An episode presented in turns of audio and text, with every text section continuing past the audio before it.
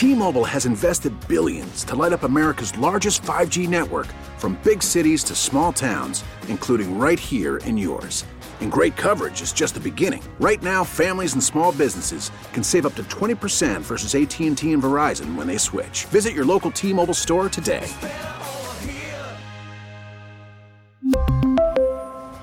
Plan savings with 3 lines of T-Mobile Essentials versus comparable available plans. Plan features and taxes and fees may vary. The All Local on KNX News 97.1 FM. This is KNX News 97.1 FM, Southern California's only 24-hour local news and traffic station.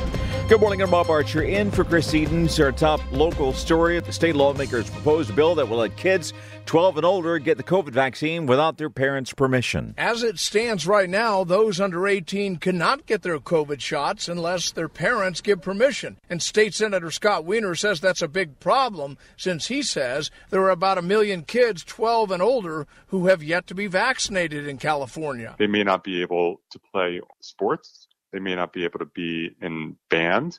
They may not be able to go to their best friend's house if their friend's parents don't want unvaccinated kids in the house. His bill would allow kids to get the COVID shot and other vaccinations on their own. Some people say parents should make that decision. Others are fine with the idea. I'm okay with it. If it were my kid and they needed a vaccine, uh, I'd be okay with it. Senator Wiener, though, says he knows others will not be okay with it from what he calls the fringe group, the anti vaxxers. John Baird, KNX News 97.1 FM. For the second time in two weeks, the Placentia Yorba Linda School Board meeting was shut down because of people not abiding by COVID guidelines.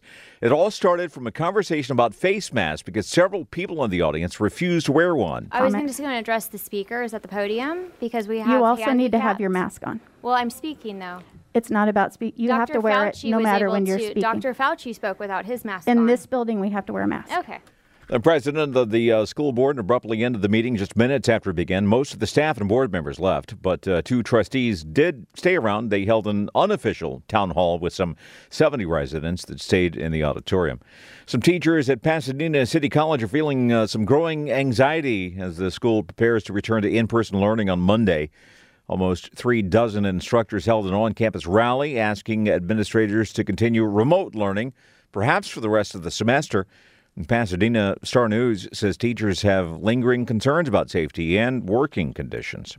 California's employment numbers are uh, looking good as the unemployment rate is now down to 6.5%. Two years ago, it was more than 9%. Here's former state employment chief Michael Bernick. We continue to see more people come back to the labor market. We have an increase over the month of 116,000 workers uh, additionally employed in California. However, we're still over 900,000 jobs, 900,000 workers below the number of workers employed in California in January 2020, just before the pandemic. In fact, the total number of jobs the pandemic cost California, more than 2.7 million.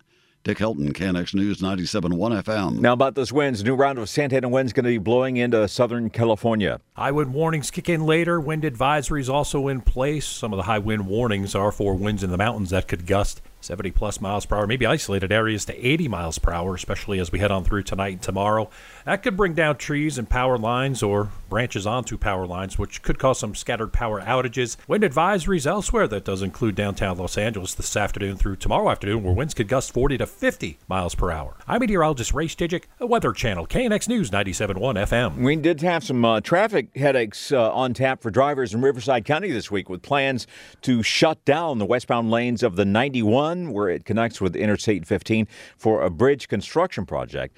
But with these uh, strong winds in the forecast for the next 24 hours, drivers are going to get a reprieve, at least for a little while. John Standiford at the Riverside County Transportation Commission tells KNX it just would not be safe to try this kind of work with those winds blowing. A lot of the work takes place involves cranes, lifting of heavy material and other items, and uh, with the high wind advisory and the likelihood for windy conditions over this weekend, we're having to reschedule it. Safety is our biggest concern, and the, the wind the wind issue uh, makes it important that you know forces us to, to find another date to do this. No rescheduling date has been set yet for shutting down those lanes on the 91.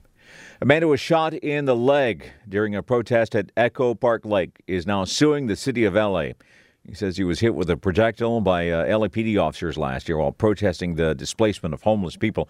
The lawsuit alleges a number of violations, including battery and false imprisonment. The suit says officers shoved the protester with a baton and pushed him face down to the ground. He was then shot with that projectile and was not allowed to get up and get help due to a police blockade.